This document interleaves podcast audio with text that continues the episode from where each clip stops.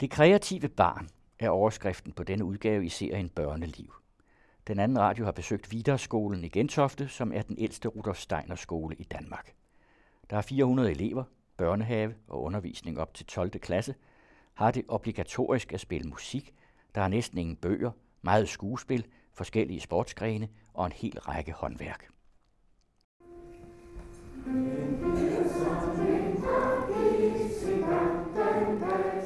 Hver dag begynder med morgensang på Viderskolen.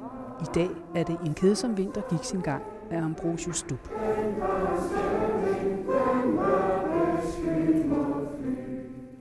Hvad er en Rudolf Steiner skole egentlig? Mange af os tror, vi ved det, men kommer nok til kort, når vi skal forklare det. Vi har besøgt Viderskolen i Gentofte, som er den ældste Rudolf Steiner i Danmark fra 1950.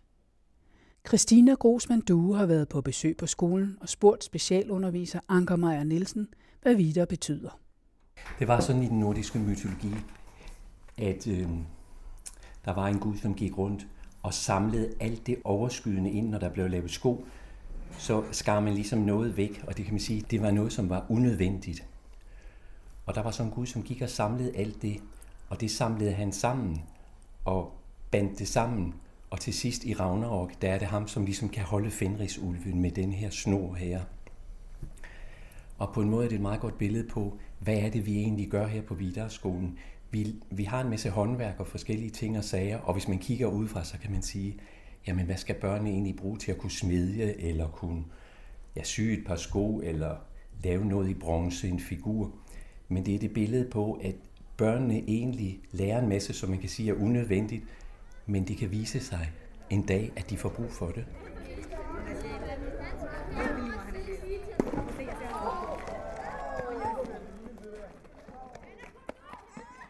Alle børnene har selvfølgelig dansk og regning og matematik, som i alle andre skoler, og så har børnene her på skolen også som noget ekstra to sprogfag, det vil sige har både engelsk og tysk fra første klasse. Og det følger så hele vejen op til 8. klasse, og når de så kommer i 9. klasse, og de kan gå helt til 12. klasse, så har man engelsk og spansk som de to fremmedsprog, vi har. Alle børn spiller et instrument fra første klasse. De spiller fløjte, og i 3. klasse får de alle sammen en violin. I 5. klasse kan man selv vælge, hvilket instrument man vil spille på, og det spiller man så i princippet på i resten af sin skoletid. Så har vi øh, en masse håndværksfag, hvor vi har, hvis jeg starter et sted fra, i 3. klasse, der har man sådan, hvor man lærer om de gamle håndværk, så der går børnene fra 3. klasse i vores smedje og smeder en lille kniv for åben esse, altså åben ild. Og så har de selvfølgelig sløjt og håndarbejde. Øh, og så når man kommer i overskolen, altså 9. klasse, så har man plakattegning, og man har kurveflætning, pileflætning, øh, vævning, smidning, som jeg sagde, bogbinding.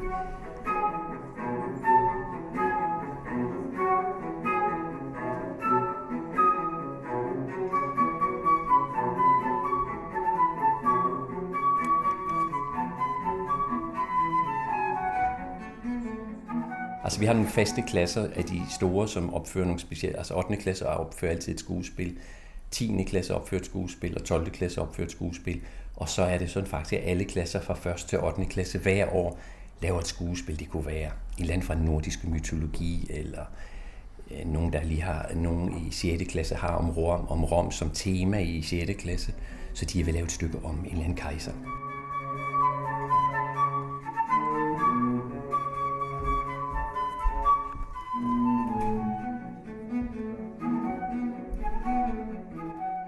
William, Emil, Sander og Victor fra 8. klasse fortæller, hvilke fag de bedst kan lide.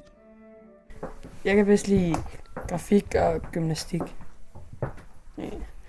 Jeg synes, det er ret sjovt at bygge grafik, når vi tegner og maler og laver de der linoleumstryk, for eksempel. Og så kan jeg godt lide gymnastik.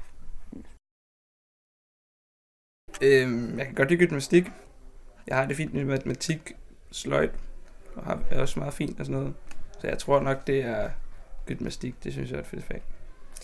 Og gymnastik hos jer, hvad, hvad betyder det? Er det forskellige typer sport, eller hvad er det for noget? Det, det er rimelig mange forskellige typer sport. Så har vi sådan nogle basketperioder, og vi har atletikperioder og sådan noget. Så det er sådan lidt forskelligt, hvad vi har. Hvilke fag synes, har- synes du bedst om selv? Nok håndarbejde. Og det er fordi, at der er meget afslappet. Der er ikke øh, pres på eller noget. Det er meget nemt, og der er gode lærere. Og hvad laver I i håndarbejde for eksempel? Øh, jeg, jeg er lige for tiden i gang med at sy en kjole. Vi er alle sammen i gang med at lave et forklæde til første klasse. Lige nu. Et Så- forklæde, siger du? Ja, altså Vi broderer et, Ja. øh, brodere. et øh, billede af et dyr på, til første klasse. Sådan en tradition, man gør. Ja. Øh, så alle første klasser har et forklæde til, når de skal male og sådan noget. Og så er det 8. klasserne, der har ligesom øh, lavet et billede af et dyr på deres selvom. Også selve skoledagen er anderledes sammensat på en Steiner-skole. Ankermeier Nielsen. Man kan sige, at vores dag er også specielt opbygget på den måde, at vi starter dagen, alle klasser fra 1. til 12. klasse har det, man kalder hovedfagsundervisning fra 8 til 10, altså en dobbelt lektion, hvor der ikke er noget frikvarter imellem. Og der vil det typisk være, at man så har tre uger, hvor man så kun har dansk i den periode. Og bagefter så vil det være typisk, at man så kunne have en tre uger med, med, med matematik. Det er sådan, det foregår i de små klasser. Og så senere hen, så udvider man med flere fag, og så når man kommer op i overskolen, så har man tre uger med matematik, tre uger med fysik, tre uger med kemi, tre uger igen med dansk, eller hvad det nu kan være. Det kører sådan hele tiden. Og vi siger, det kalder vi så hovedfag, for der kan man sige, der taler man til hovedet. Altså, hvor vi taler ligesom om, man ligesom er et tredelt menneske, så man har ligesom tanken, altså tanke og følelsen og viljen, øh, med tanken med hovedet, og så følelsen med ligesom den, hvad kan man sige, åndedrættet, og så har man viljen med hænderne, håndværket, man gør der.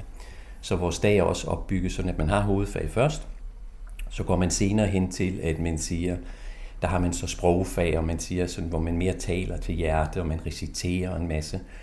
Så går man i håndværksfagene, hvor man så bruger hænderne til sidst som ligger sidst på dagen, hvor mm, det er nogle gange svært i forhold til skema, men ideelt set, så har børnene ikke noget, hvor de skal tænke sådan intellektuelt sidst på dagen. Så de får egentlig en stor almen dannelse på mange ting, som, som jeg tror simpelthen er en gave for dem.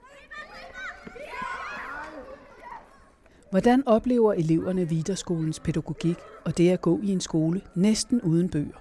William og Luca. Øh, jeg synes, det er sammenholdet, og øh, at man laver noget andet end bare øh, intellektuelle ting, og ja, få lavet noget praktisk. Som sløjt og håndarbejde. Jeg synes virkelig, det er en kreativ skole. Man lærer at tænke lidt ud af boksen og sådan noget. Det synes jeg er meget godt. Altså, vi er lidt mere øh, gammeldags på den her skole, vil jeg tro. Øh, vi bruger ikke rigtig computere så meget. Øh, faktisk næsten slet ikke. Og der er lidt mere... Øh, vi laver lidt mere med hænderne, og vi skriver meget i hånden. Og laver igen tegner, maler og laver forskellige håndværk. Altså, vi har nogle bøger, men øh, for eksempel hvis vi har en historieperiode og sådan noget, så hører vi om de ting i slutningen af timen, og så næste dag, så skriver vi øh, noter op på tavlen, og så skriver, øh, så skriver vi det selv ind i en bog, som vi har. Jeg har også haft en dansk bog på et tidspunkt, men det er... Man kan næsten tælle, hvor mange bøger vi har haft i alt. Hvordan er det at skulle lave sine egne bøger? Det er okay. Det er jo... Øh, vi har jo ikke rigtig prøvet så meget andet. Så... Men jeg tror, det giver noget. Altså, før jeg gik på Viderskole, der gik jeg på en folkeskole inde i København, og der var det lidt svært, synes jeg, at udfolde sig kreativt og bruge ting sådan lidt anderledes, men det gør man meget på Steinerskoler, især Viderskolen, ved jeg lige. Øhm, at vi laver mange ting selv, næsten alt, vi skal bruge for eksempel til skuespil, det har vi selv lavet, og meget få ting, vi, som vi har købt færdigt lavet. Så det bliver meget kreativt sådan, på den måde. Ja.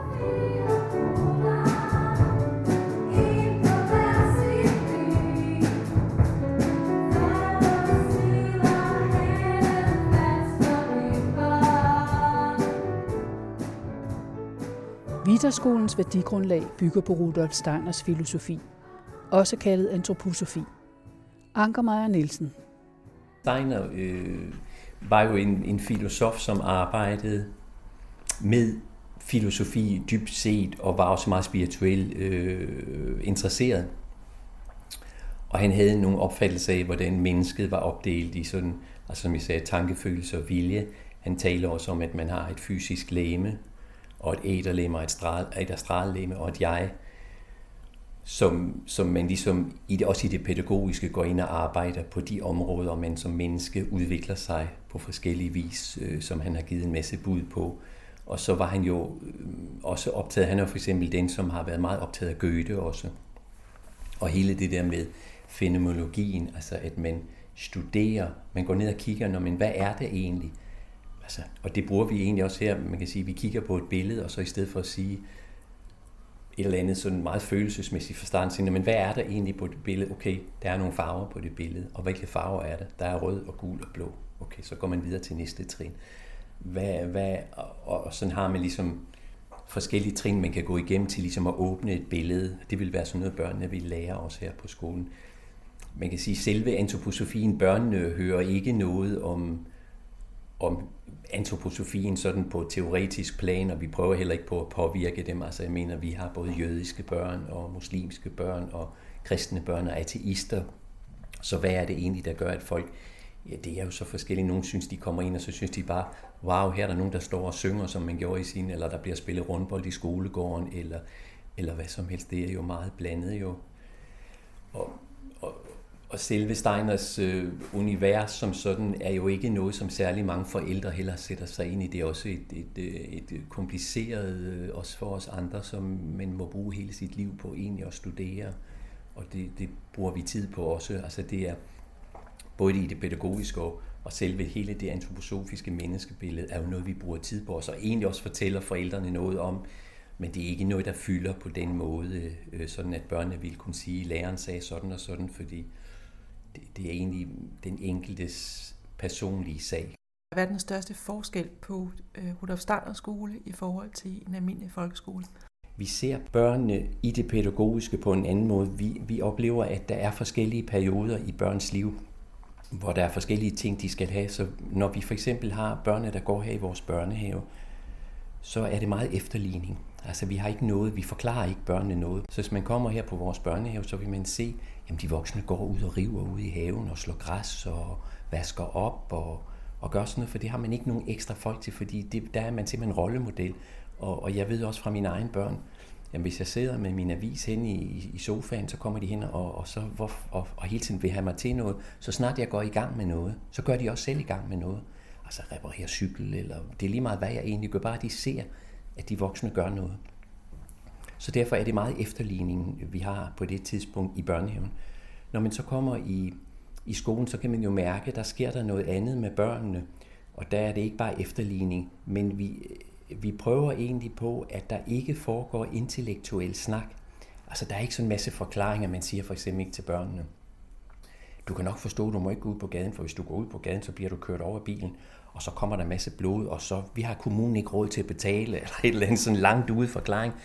Der vil man bare sige, at du skal ikke gå ud på gaden, fordi jeg siger det, og, øh, og fordi det selvfølgelig er farligt. Men, mm, og, og al den undervisning, som foregår, er også på en måde givet i billeder. Så det kunne være, at man i første klasse eller anden klasse snakker om, man fortæller sådan små øh, fabler eller legender, eller man, historier, man ligesom kan sige, og så kunne man sige, en gang så gik vor herren tur op på himmelvælvingen, øh, og han var ude at se, hvordan det gik ned på jorden. Og da han så gik, så var der temmelig glat, og han støttede sig sådan til en stav. Og da han så gik hen over himmelvælvingen, så var han lige ved at vælge, og så kom han til at banke staven hårdt ned i jorden. Og det, der så skete, var, at Guds lys eller himmellyset skinnede ned, og det er så stjernerne, man kan se op på himlen. Og børnene i første klasse og anden klasse, de godtager bare den forklaring, fordi de mærker, at det er en god forklaring. Og så er det klart, at nogen har læst øh, illustreret videnskab eller set på nettet alt muligt. Øh, men, men egentlig så kan børnene leve i den der verden, hvor man får givet sådan nogle billeder, og egentlig at alt er godt. Altså vi prøver egentlig også for børnene i første og anden klasse, jamen de er simpelthen i en helhed. Det alt er godt, hvis man kan sige det sådan der. Og så senere hen, så, så er der forskellige temaer i hver klasse, som ligesom illustrerer, hvad er det, der sker. For eksempel har vi i 6. klasse, så siger vi, da, når man kommer i 6. klasse, så opstår der egentlig i børn en form for retfærdighedssans, eller der er noget, hvor de Øh, og, og jeg kan også huske, at jeg læste på et tidspunkt en, en kronik i avisen, hvor en, en kvinde skrev, hun var ved at blive vanvittig, fordi hendes hus var omdannet til en retssag. Øh, og, og det er egentlig det, der sker. Der er sådan en meget stor retfærdighed. Hvis man går ind i en 6. klasse, det er også der, hvor de sådan sætter streger på bordet og siger, her må jeg, det er min plads, og det her, det er din plads. Og det prøver vi så at tale ind til ved at sige, der har man hele det romerske rige, man gennemgår alt, hvad der foregår i romeriet, og der kommer så romerretten ind, at det der med, at man er uskyldig indtil det modsatte er bevist. Og det bliver de, så nedsætter man også i klassen ved jeg, så har de sådan retssager. Når du er dommer, og du er forsvar, du er anklager, og så fører man retssager på alt. Altså, Peter har taget min madpakke, eller hvad som helst. Og så øh, oplever man simpelthen, at vi taler til noget i børnene, som er iboende i dem, og de får egentlig svar på de ting gennem pædagogikken. Vi, vi vil egentlig også have det der, de oplever, der er et menneske, som kan fortælle og kan formidle det her stof. Det oplever vi egentlig. Det er egentlig sådan, næsten sådan helt grundvisk, altså det, det talende ord, og så kunne man godt sige, det er egentlig den tradition, vi også stiller os ind i. Rudolf Steiner skolen er meget alsidig og har mange perspektiver på fag og almen dannelse. Der er noget, som er unødvendigt, de lærer, men det er godt en anden dag, at de kan det. Og sin musik, at når vi har temmelig meget musikundervisning, alle børn spiller på et instrument, og man kan sige, jamen hvad, hvad, hvad har de glæde af det? Jo, de har selvfølgelig den umiddelbare musikglæde, men der er en masse læring også i, at man sidder i et orkester, og så lærer man, jeg skal spille ud på tak 47, en af så går det jo ikke, at man sidder og sover og snakker med vedkommende ved siden af, når så man kommer ud til tak 47, så skal man bare være der, og så være opmærksom og vågen. Og så det der med, at hvis man har et instrument, som larmer rigtig meget, skal man også lære. Man kan godt lige dæmpe sig lidt, når man sidder i orkester. Vi har selvfølgelig haft børn, som, som er meget talentfulde og kan alle mulige ting. Men man kan så sige, når børnene så skal lave deres egen bog, så kan man sige, jamen det er godt, du har skrevet det der, Peter. Nu må du lige dekorere bogen og lave lidt mere ud af dine tegninger og gøre ting og. Så jeg synes egentlig, vi har mange knapper at, at, at trykke på, hvor man måske i en almindelig skole, hvis de ikke lige kan det boglige, så er der ikke andre knapper, som børnene kan få en succesoplevelse på. Det, det kan de ideelt set få her ved os, hvis, eller når læreren er god og kan, kan administrere det. Hvordan forholder skolen sig til det individuelle talent? Så, så over årene har vi også haft børn, som også har haft specielle interesser. Altså, nogen var gode til skøjtning eller noget. Det har nogle gange været svært, hvis så at, at forældrene har sagt, jamen vi, barnet skal have fri til at gå til, til den her sport. Fordi vi jo så er en skole, som ingen bøger har. Hvis man nu gik på en folkeskole, så kunne man sige, du misser Christian den 4., men det står i historiebogen fra side 19 til side 36. Hvis du kan det, så synes vi, du kan alt om Christian den 4. Og hvis de så havde gået, hvis de gik her, hvor så man skulle tale om en eller anden periode, og så de ikke var der, så, så misser de det, fordi det er jo læreren, der fortæller stoffet, så det står ikke nogen steder, kan man sige. Så det, det kan være en udfordring, og det mærker vi også, når, når for eksempel børn kommer i 5. og 6. klasse til vores skole fra en anden skole, og så de kommer hjem til farmor, og farmor siger, Nå, har I nogen lektier for? Nej, det har vi ikke, fordi de, de opfatter ikke det, at læreren har fortalt ting, at de skal skrive det hjemme. Der går et stykke tid, inden de egentlig forstår, om det er dine lektier, og du skal øve dig på dit instrument, og du skal gøre andre ting også. Det, det kan være en udfordring for, for børn, som også nogle gange kommer der børn til, som har haft det svært i folkeskolen, og ikke har kunne finde ud af det der med at lave lektier. Og så, så er det en udfordring for dem at, at ligesom komme til os og så finde ud af, aha, det er det der er lektier her, vi skal gøre noget selv, vi skal, vi skal læse hjemme, vi skal spørge farmor, vi kan gå på nettet, på biblioteket. Det er ikke bare fra side 17 til side 19, vi skal have for til i morgen. Noget af det vigtigste er, at børnene trænes i at tænke selvstændigt og kritisk. Når børnene kommer her fra os, så er de egentlig gode til at stille sig kritisk. Ikke på den der nej til det hele, men de har egentlig øh, på mange måder, gør de sig nogle tanker om, om forskellige ting. Jeg kunne huske, vi havde for nogle år siden, eller en del år siden, der var der nogen, der var en, jeg tror det var på Geologisk Museum, et eller andet museum inde i København, og så havde de, det var 12. klasse, og de havde så været derinde og gået rundt med læreren, og det var gået sådan almindelig, øh, der havde været en ung studerende, der havde vist dem rundt, og han havde sådan fortalt, og der havde sådan været lidt almindelig sådan, Nå, nogen går og snakker, men ja, det var fint nok. Og da han så var færdig, så sagde han der, det er mand, så den studerende, som viste ham rundt. Nå, har I nogle spørgsmål? Og det havde nok tænkt, det var der jo nok ikke. Men så var der en, der sagde, ja, jeg vil gerne spørge om noget. Nede i rum, det er det, der sagde du sådan og sådan noget. Er det noget, du kan bevise, eller er det noget, du antager? Og så svarede han et eller andet. Okay. Så sagde han, ned i det, i det andet rum dernede, der sagde du så noget sådan og sådan. Er det noget, du kan bevise, eller noget, du antager? Og så fik han et svar på det. Og så sagde den der elev, når jeg hører de to ting, så er der noget, der ikke passer, fordi det stemmer ikke sammen. Og så var der sådan lidt roligt, og så sagde han den sted, ja, det er da rigtigt nok, det har jeg aldrig tænkt over, sagde han så. Og så kom han bagefter og spurgte, hvad er det for nogle børn? For han har aldrig oplevet det der med, at børnene kunne ligesom fra forskellige sætte det sammen og så sige, når du siger sådan, og du siger sådan, det går ikke. I Rudolf Steiner skolen bruger man ikke folkeskolens system med karakterer til at bedømme elevernes præstationer. Man anvender i stedet for vidnesbyrd. Det forhindrer ikke, at der efter 12. klasse bygges bro til det øvrige uddannelsessystem, og mange Rudolf Steiner-elever får en videre uddannelse. Og i forhold til karakterer, så har, får de også vidnesbyrd i de små klasser. Altså fra hvad er det, anden klasse, men det er jo ikke, altså det er jo mere sådan bare en kort beskrivelse af, af hvordan det går med undervisningen, og så får de i 6. og 8. klasse også. Og 8. klasse kan man sige, det er der, hvor de forlader det, vi kalder grundskolen. Så når børnene går i, har gået her til 12. klasse, så får de, når de er færdige, et vidnesbyrd, der siger, X-elev har i litteratur gennemgået, så er der en stor beskrivelse af alle de litteraturperioder, hvad man har gennemgået. Så er der sådan en hel øh, hæfte næsten med alle fra alle fagene. Og det er lige fra håndværk og til, til, de, mm, altså til de boglige fag også. Det er hele vejen rundt, man bliver bedømt på det. Og så er der så en beskrivelse af barnet eller det unge menneske. Jamen, øh, vedkommende har, har store evner, men har måske ikke været så flittig, eller vedkommende har måske ikke haft så store evner, men har været flittig, og dermed opnået et godt resultat. Og når så vores børn gerne vil søge ind på en videregående uddannelse, så går de ind i ind i studiestredet og afleverer sit vidnesbyrd og siger, at jeg kunne godt tænke mig at søge på sociologi for eksempel. Og så kigger de det igennem, og så skriver de så tilbage, ja, du, vi, øh, vi erkender, at du øh, har den karakter, der skal til for at kunne søge på sociologi på kvote B. Og så søger man på lige fod med andre unge mennesker. Og der er de meget specifikke. Jeg har en kendskab til, at øh, der var en, et ung menneske, der søgte på sociologi, og da de havde haft en nationaløkonomiperiode i 11. eller 12. klasse, havde hun været der, men været syg og ikke fået afleveret den sidste opgave, hvor man ligesom, og så havde læreren skrevet, ja, øh, et vedkommende elev havde været flittig i timerne, var dygtig, men han kunne ikke vurdere helt, fordi hun ikke havde afleveret det, hun skulle. Så da hun fik at vide ind fra, fra udvalget, at de havde kigget på den, så skrev de, du har karakteren til at komme ind på sociologi, men vi anbefaler, at du tager samfundsfag på B-niveau. Og det gjorde hun så, og så bestod hun der, og så kom hun ind året efter. Så sådan var det. Og vi har børn, der er gået direkte på psykologi, antropologi, CBS, øh, Roskilde Universitetscenter, forskellige, alt muligt. Og så er der nogen, der har måttet tage nogle enkelte fag.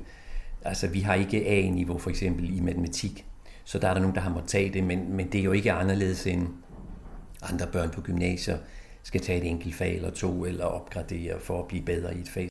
Og DPU, altså Danmarks Pædagogiske Universitet, har lavet en, en undersøgelse igen, som kom for et par år siden, og den viste også øh, noget med, jeg tror 95 procent af vores børn fik en, en uddannelse, simpelthen en videregående uddannelse, og det var det, som jo regeringen havde som mål på et tidspunkt, at der ville de gerne op, og det var vi allerede på.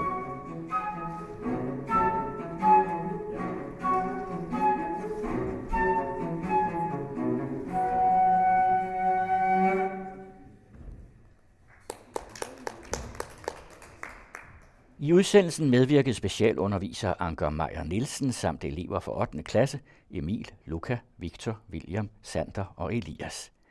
Det er Anne Eggen, Kirsten Røn og Christina Grossmann Due, der tilrettelægger serien Børneliv.